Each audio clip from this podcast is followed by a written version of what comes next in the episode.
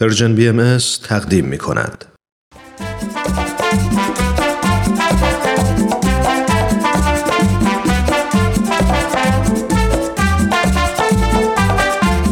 و به راستی چه زیبا می‌گوید تهمینه میلانی که من زن بودنم را دوست دارم بانوی سرزمین من اگر تو نیز زن بودنت را دوست بداری و خود را باور کنی یقین بدان که هیچ محدودیتی نخواهد توانست مانع پیشرفت و ترقیت گردد.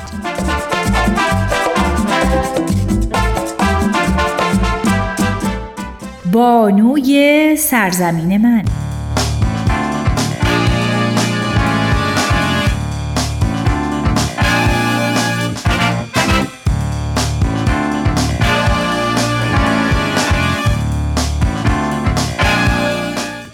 تغییر و تحول لزوم ذاتی طبیعیه و شواهد حاکی از اونه که ساختار اجتماعی در معرض تغییرات بیوقف است و جوامع به عنوان یک پدیده رو به تغییر هر لحظه در حال دگرگونی و تغییرند.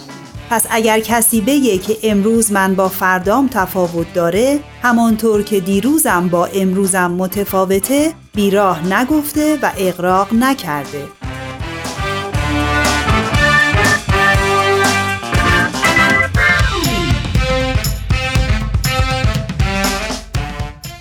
اگرچه معتقدیم که تغییرات اجتماعی در تمام جوامع و تمامی ادوار اتفاق افتاده و میافته ولی این نکته رو نیز باید مد نظر داشته باشیم که میزان این تغییرات از جامعه ای به جامعه دیگه تفاوت داره و در تمامی جوامع به طور یکسان نیست.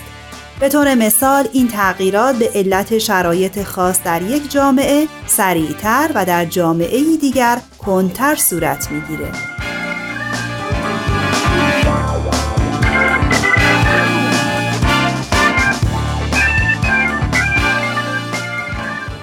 بانوی سرزمین من.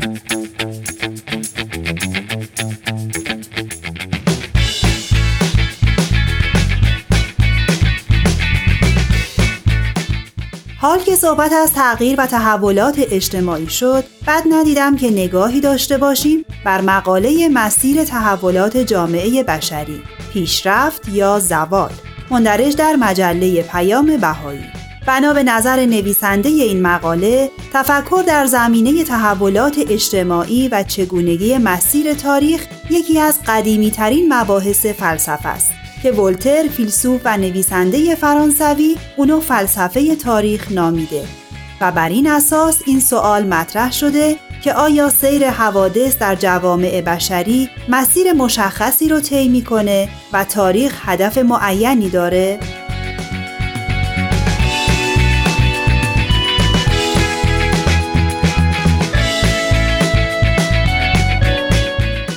در جواب سه نظریه کلی مطرح میشه. نظریه اول تفسیری قدیمیه که روند تاریخ رو به حرکتی دورانی تشبیه کرده. یعنی سیر تحولات به گونه است که جوامع بشری از حالتی به حالت بهتر و کاملتر ترقی کرده و پس از چندی تنزل کرده و به آشوب و بینظمی دچار شده و به حالت اول برمیگرده.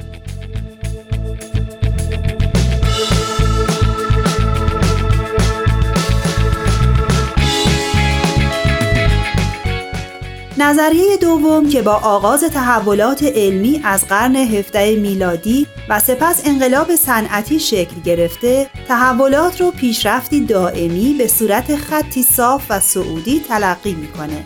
به این مفهوم که جامعه بشری دائما در حال رشد و پیشرفت‌های علمی و اقتصادی و سیاسی هست و خواهد بود.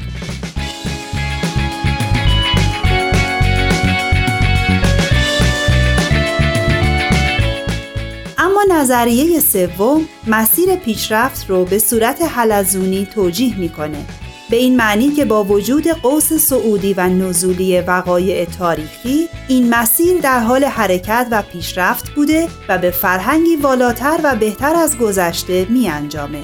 ولی با تمامی اینهایی که گفته شد شواهد نشون میده که هیچ یک از این سه گروه نتوانستند قواعد و اصولی رو پیدا کنند که بتوان روند تاریخ و تحولات رو به طور علمی توجیه و پیش بینی کنه.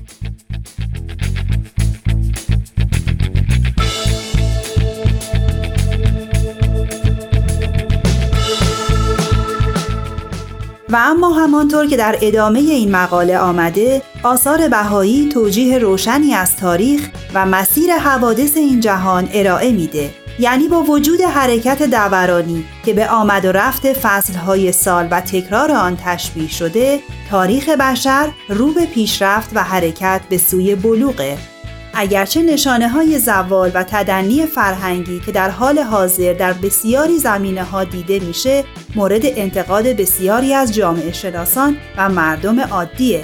ولی بنا به اعتقاد آین بهایی این دو پدیده یعنی پیشرفت از یک سو و تدنی فرهنگی از سوی دیگه توجیهی منطقی داره.